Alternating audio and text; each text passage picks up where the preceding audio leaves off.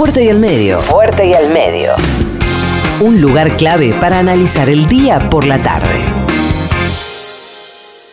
En febrero del año 2017, Luis Delía hizo declaraciones avisando que el 7 de marzo de ese año, o sea, un mes después, Cristina iba a ser citada por Bonadío y Bonadío la iba a meter presa junto a sus hijos. Delía echó a rodar la, versión porque dijo, este, hay que asegurar un plan de contingencia para ver qué hacemos los que no queremos que Cristina vaya presa ese día. Lo dijo en su, en su programa, ahí en Radio, Radio Rebelde. Y, y Cristina fue citada ese día. Y en otras oportunidades. Pero algo pasó, algo sucedió por lo cual Bonadío no pudo meterla, no pudo meterla presa. Ya vamos a llegar al, al momento en el que nos preguntemos por qué.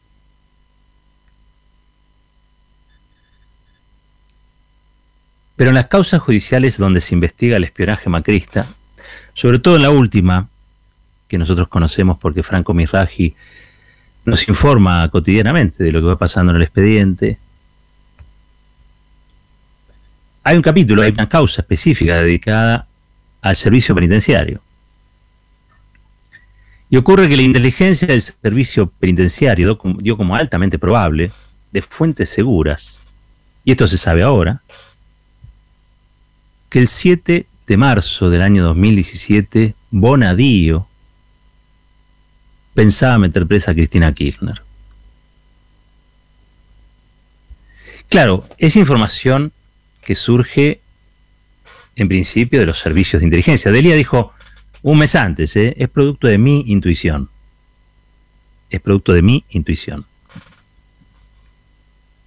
Como alguien diría, un, mi pálpito, un parecer, un pronóstico, algo que siento en el, en el cuerpo. Los servicios de inteligencia del Servicio Penitenciario Federal decían, bueno, ojo, Ojo porque es altamente verosímil.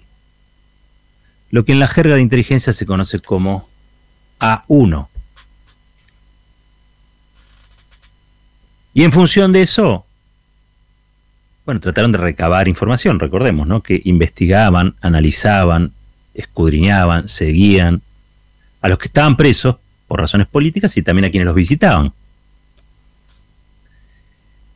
Pero dieron como probable, altamente probable, que eso sucediera. Claro, pasó bastante tiempo, ¿no? Prácticamente tres años y medio, casi cuatro ya. De aquel 7 de marzo del 2017. No es que nos quedamos con las ganas, la verdad que no, porque no, no nos quedamos con las ganas de saber. No ocurrió, pero ¿qué tan buena información manejaba el servicio penitenciario en, ese entonces? ¿Y qué tan buena era la intuición de Luis Delía? ¿En algún momento Cristina pensó que la iban a meter presa? ¿Ese momento tenía fecha, hora? Decía recién, pasó tanto tiempo y uno se ha olvidado del dramatismo del año 2016, del año 2017. ¿Por qué? Y porque, porque el tiempo tiene un efecto de, amnes de amnesio, si se quiere, de, recuerdo selectivo, de, de, los malos momentos, los buenos momentos, hay una cosa de negación, eso también es cierto. Pero sobre todo porque después vino la, la pandemia hace ocho meses, que andamos de acá para allá, Primero preocupados para ver si, si esto tenía algún freno, si se iba a conseguir la vacuna, si íbamos a poder lidiar con esta peste. Bueno, un año olvidable, ¿no? El 2020, pero que ha ocupado la mayor de las preocupaciones. Pero no hay que olvidar, no hay que olvidar lo que pasó durante el gobierno de Mauricio Macri. Siempre lo decimos, entendemos que parte de nuestra tarea es contar, recontar los episodios vividos. Y les decía que a partir de esta información me quedó ahí. Me quedó la, duda, me quedó la sensación de que eso podría haber ocurrido. Y que podría haber sucedido que un día nos levantáramos y que Cristina fuera detenida por la policía metropolitana o la policía de la ciudad o por una delegación de la Policía Federal en el Calafate.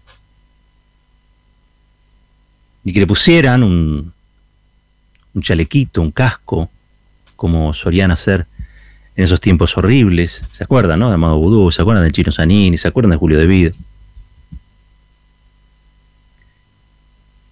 Y me generó la inquietud de saber qué tan cerca y qué tan lejos estuvimos de ese momento. Porque recordemos que este, Claudio Bonadío la citó una vez a ocho indagatorias en el mismo día. Se la tenía jurada, había una enemistad manifiesta, pero aparte el objetivo de Loufre era Cristina. Pero el objetivo de Loufre era Cristina para disciplinar a los demás. Para que nunca más un gobierno popular, un liderazgo popular, se animara a tomar medidas que desafiaran el orden que defendía el establishment. Esa es la razón profunda de la persecución que se dio en la Argentina como se dio en otros países de, Latinoamérica y con otros liderazgos, el de Lula, el de Correa. Bueno, Evo, Evo quizá es el más fresco que tenemos. Entonces se me dio por llamar a Dalbón, a Gregorio Dalbón, uno de los abogados de Cristina, no a Veraldi, sino a Dalbón. Y Dalbón me dice, sí, caballero. Yo no recuerdo si fue ese día, pero hubo un día en el que todos estábamos seguros de que a Cristina la metían presa. Fue antes de las elecciones del 2017, es decir, fue antes de que obtuviera fueros. Era cuando sí Bonadío decidía la detención. Cristina iba tras las rejas. Antes, dice, lo tengo patente porque este, Bonadío ordena después de las elecciones, después de haber sido ungida como senadora, ordena esas prisiones preventivas en el marco de la jefatura de varias asociaciones ilícitas. Ustedes saben, ¿no? Que todas las asociaciones ilícitas tienen una sola jefatura y es la de Cristina Kirchner. No importa que sea. Robo ganado en pie, no importa falsificación de, marcas. Todas las asociaciones ilícitas tienen como jefa a Cristina Kirchner. Pero hubo un día en el que Cristina estuvo a punto de ir presa. No un día que imaginamos, un día real. Habrá sido ese 7 de marzo del 2017. Habrá sido, seguramente, ese día o cualquier otro antes de tener fueros. Pero me dijo Dalbón,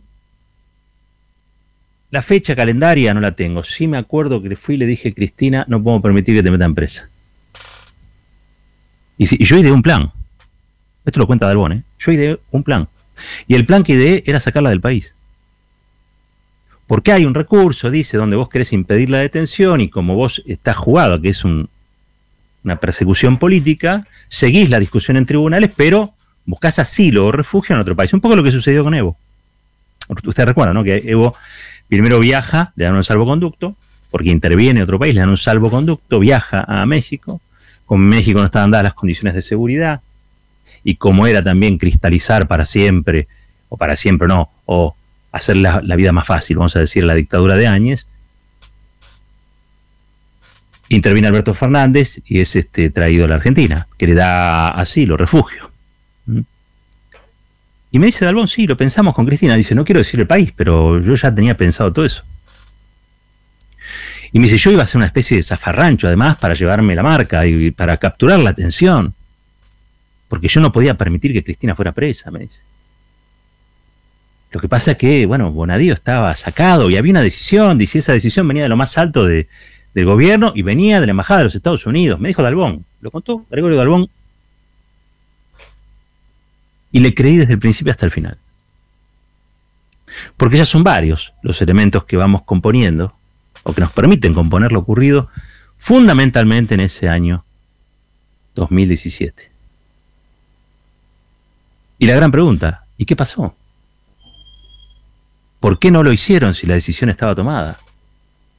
¿Qué sucedió en la mesa política judicial del PRO, de Mauricio Macri, esos que se reunieron en la Casa Rosada a decidir quién iba preso y cómo se lo humillaba? ¿Y cómo se lo humillaba?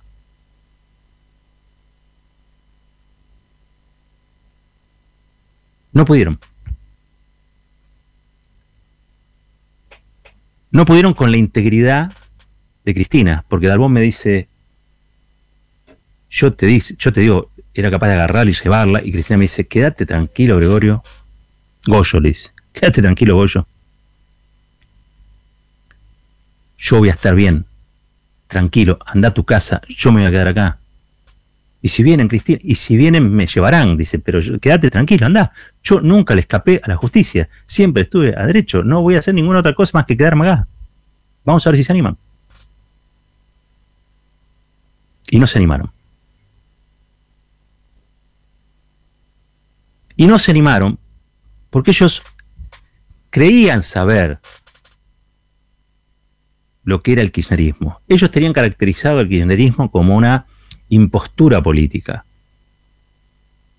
Había un sector que creía realmente que el kirchnerismo era o se resumía en López, el bolso y la metralleta, pero porque había un interés en que se resumiera en eso. Había un interés por circunscribir el kirchnerismo como movimiento político al Código Penal. Y algunos se lo creyeron, claro que sí, Marcos Peña estaba convencido. ¿Ustedes creen que esos jueces o fiscales que hacían papelones con las metroscavadoras en, en el sur y yo, en algún momento no vacilaron, no dudaron y no creyeron que podía llegar a ser así? Porque tanto va Clarín, tanto va Clarín sobre la inconsciencia general, tanto va la nación, tanto van sus 250 licencias, que aquello que no puede ser termina siendo, que aquello que es increíble termina siendo creíble, y que aquello que era una simple fantasía se materializa. El loafer se, se materializó en la Argentina. Hubo presos políticos, todavía los hay. en eso yo creo que hoy estamos siendo demasiado flojos en relación a lo que sucede con Milagro Sala. Y no solamente con Milagro, sino con nosotros detenidos de la Tupac Amaru. Hay documentación que prueba que la organización de Milagro Sala, igual que el Frente por el Trabajo y la Dignidad, Milagro Sala, y muchas otras organizaciones libres del pueblo, fueron objeto de inteligencia en el marco del Loafer durante el gobierno de Mauricio Macri y la que está presa es Milagro Sala y no Mauricio Macri. En algún momento hay que revisitar eso. En algún momento hay que reparar eso. Cierro el paréntesis porque está hablando de Cristina. Pero no solamente de Cristina, de un momento particular de la política y de la democracia de los argentinos, de eso y de, los, y de las argentinas, de eso estoy hablando. Estaban convencidos de que era una simple impostura. Estaban convencidos de que poco tiempo después iba a haber un retaseo general de apoyos a Cristina Kirchner. Estaban convencidos de que estaba vieja y enferma, como decía la nata. Esta es la verdad. Pero empezaron a registrar algunos aspectos de lo que sucedía en la calle. Y entre esas cosas también empezaron a medir cuál era el pulso popular. El 13 de abril de 2016, es decir, un año antes de esta pretensión de detención, según lo que estamos reconstruyendo, se había dado bajo la lluvia una congregación multitudinaria en Comodoro Pi. Y el apoyo a Cristina, en vez de ceder como ellos creían, empezó a crecer. Cuando Cristina demostró voluntad de pelear, el apoyo empezó a crecer. Obvio que hubo deserciones, y parte de esas deserciones debilitaron a lo que había sido la bancada en ese tiempo el Frente para la Victoria, debilitaron al quillerismo. No hace falta que hable de sanguchito frío, ¿no? Mates y sanguchitos fríos. No hace falta que hable de los movimientos sociales que aceptaron ir al Ministerio de Desarrollo Social acordar planes con un gobierno que metía preso a sus compañeros, entre ellos Milagros Salas, con la que se habían codeado en multitudes de marchas. No hace falta ni siquiera dar los nombres, porque muchos de ellos hoy son integrantes del Frente de Todos y están dentro del gobierno, y están dentro del gobierno donde también está Cristina Kirchner, con lo cual quiere decir que se fueron y después volvieron. O los criticamos cuando se van o los criticamos cuando vuelven. Pero muchos que leen la realidad a través de Clarín en serio creyeron que Cristina podía llegar a ir presa. Y no la metieron presa porque sabían que ese día se incendiaba el país. No sabían dónde terminaba el hormiguero. No tenían la más pálida idea de lo que podía llegar a suceder y tuvieron miedo. Y ese 2017 ustedes lo saben. Fue un 2017 donde ganan la elección pero pierden la calle para siempre. No pudieron meter la flexibilización laboral, no pudieron meter la reforma jubilatoria. Se les desmoronó absolutamente el proceso, el proyecto económico que tenían, que en realidad no era ninguno más que rematar el país. Pero ese día entran en su propia desestabilización. Unos meses después tienen que ir a pedir la pelela al Fondo Monetario Internacional. En el 2018 el gobierno de Macri ya estaba acabado. En el 2018 el gobierno de Macri ya estaba acabado. Cuando tiene que ir a pedir la plata al Fondo Monetario Internacional se quedan sin plan y comienza el gobierno del Fondo Monetario Internacional. Y Bonadío, que venía con el envión de querer meter presa a Cristina, se quedó solo. Pues eso también es realidad. Ya no tenían poder, no tenían fuerza, no tenían capacidad. Pichetto, Pichetto, que en realidad nunca habilitó la posibilidad de que despojaran de sus fueros a Cristina Kirchner, en algún momento lo dudó. Porque Pichetto lo que decía es que había más poder, había más poder en negar la caída de los fueros que en habilitar esa caída.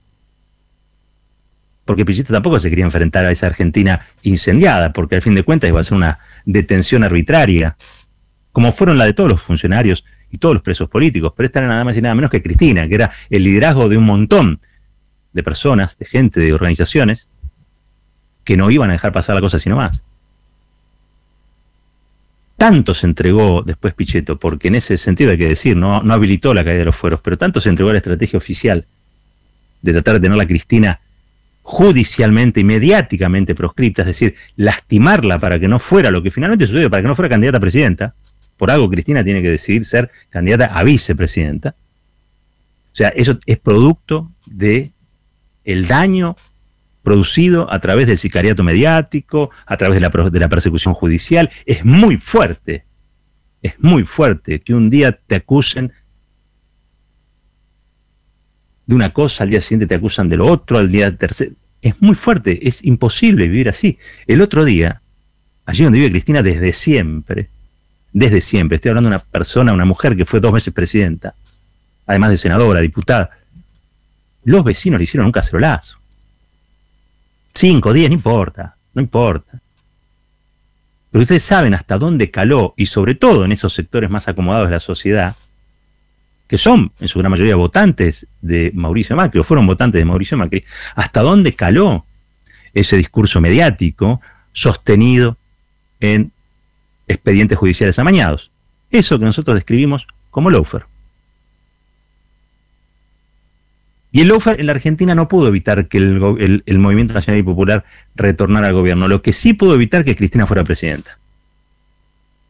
Yo sé que hay otras miradas más exitistas, y yo entiendo que Cristina es una genia y ha decidido muy bien, porque lo importante era vencer a Macri, lo dijo, ella dijo, ya en el 2016 había dicho, yo no voy a hacer ningún obstáculo para esa unidad, hay que construir una nueva mayoría la más generosa de todos los políticos argentinos, la más generosa por lejos, por lejos. Otro con, otros con nada, con nada llegaron a ser vicepresidentes y querían gobernar, con nada. ¿Eh? No miren para Mendoza. Otros que no eran nada y llegaron a hacer todo con Cristina, con Néstor. Al primer, ni siquiera voy a decir al primer tiro, a la primera cédula judicial se fueron corriendo. Otros se escondieron abajo de sus bancas, los desaforaron a debido. Los mismos que le iban como intendente a pedir por favor unos manguitos para terminar una cloaca, para terminar una, una, cuadra de asfalto. Que se humillaban ante debido. Y levantaron la manito, gobernadores, hijos de gobernadores, levantaron la manito para que debido vaya, vaya preso. No, eso fue un desbarajuste. La, la que estuvo ahí, y hay que decirlo, Cristina, no dejó de pelear nunca. Nunca.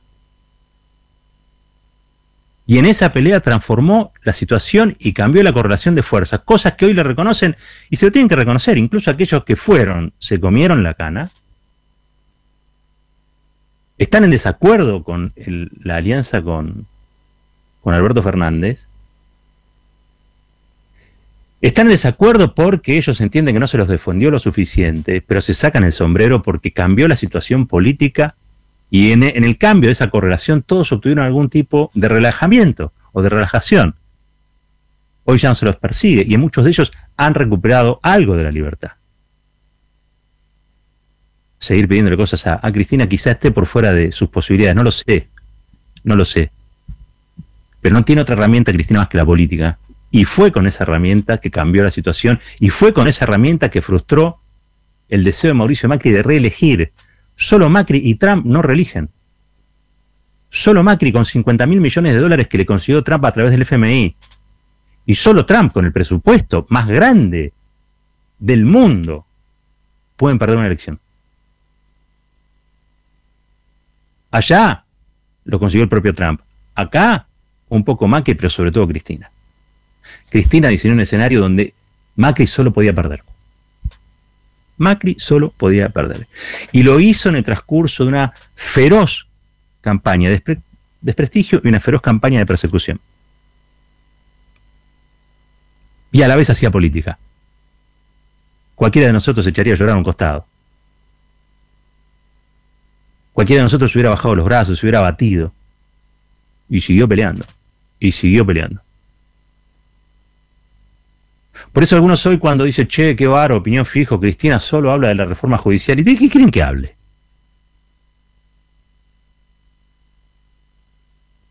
Che, qué mal Moró que le dice a Rosardo que no habla sobre el tema de Rafeca. ¿Y por qué no, no puede Moró decir lo que quiere? ¿Y por qué la ministra de Justicia no dice nada sobre estos temas? ¿Por qué no habla del lofer? ¿Por qué no habla? ¿Qué, ¿Qué es lo que quieren simular? ¿Que son más prolijos que el kirchnerismo? La verdad, a esta altura del partido, donde de Lofer hablan integrantes, ex integrantes de la Corte Suprema, como Eugenio Zaffaroni, catedráticos de todo el mundo, se estudia en, las universidades, pero acá pareciera que está prohibido. ¿Por qué tenemos que decir presos arbitrarios cuando a Milagro Sala la, la, metieron presa porque tiene política? Porque funciona el sistema judicial. ¿Estamos seguros de que funciona el sistema judicial? ¿Y de qué modo está funcionando? ¿Estamos seguros de que no hay que darlo vuelta como una media? ¿O nos vamos a conformar con esto después de lo que vivimos y atravesamos? ¿Por qué? Y con esto cierro. Yo estaba describiendo el día que Cristina pudo ir presa. Podría haber pasado. No pasó. Pero podría haber pasado. Ahora, hay responsables objetivos de esa persecución hay mecanismos que se activaron para que esa persecución fuera posible. Me voy a quedar con una parte llena del vaso. La resistencia hizo que no se pudiera avanzar. Pero también esa resistencia construyó un gobierno como el actual, y el gobierno como el actual debería actuar con mayor lealtad frente a esos sucesos. Frente a esos sucesos, con los que fueron perseguidos. Porque en muchos casos, mientras estos eran perseguidos, miraban para otro lado, o se habían pasado al bando enemigo. Está bien, regresaron. Esta es la parábola del hijo pródigo. ¿Quién le va a decir algo? ¿Para qué? No tiene sentido. ¿Qué le vas a reprochar? Y vean que no estoy dando nombre, porque no me quiero pelear con nadie. Pero una cosa es no querer reprochar, ni andar todo el día tirando sal en la herida. Y otra cosa es olvidar. Está prohibido olvidar. Y uno va a decir, che, bueno, pero Cristina, pero eh, pero Vudú, pero... El problema, más allá de los nombres, es que la perversión de ese sistema, el día de mañana, mete preso 300 sindicalistas, mete preso 200 periodistas, mete presos gente que no acuerda con el modelo neoliberal, disidentes políticos, diversidades. Miren, ¿Ustedes se imaginan lo que hubiera pasado con este país si Macri reelegía? Porque es probable que los acomodaticios, los que nunca se juegan por nada, los que siempre están especulando, los que especulan día a día, cada hora, cada minuto, quizás zafaban en el primer gobierno de Macri. Pero en el segundo gobierno de Macri iban por todo. Si hoy algunos son funcionarios, ministros, secretarios, en buena medida fue por esa resistencia, por la resistencia de esos años. Y está prohibido olvidar. Esto es fuerte y al medio. La reflexión tiene su tiempo. Fuerte y al medio. Con Roberto Caballero.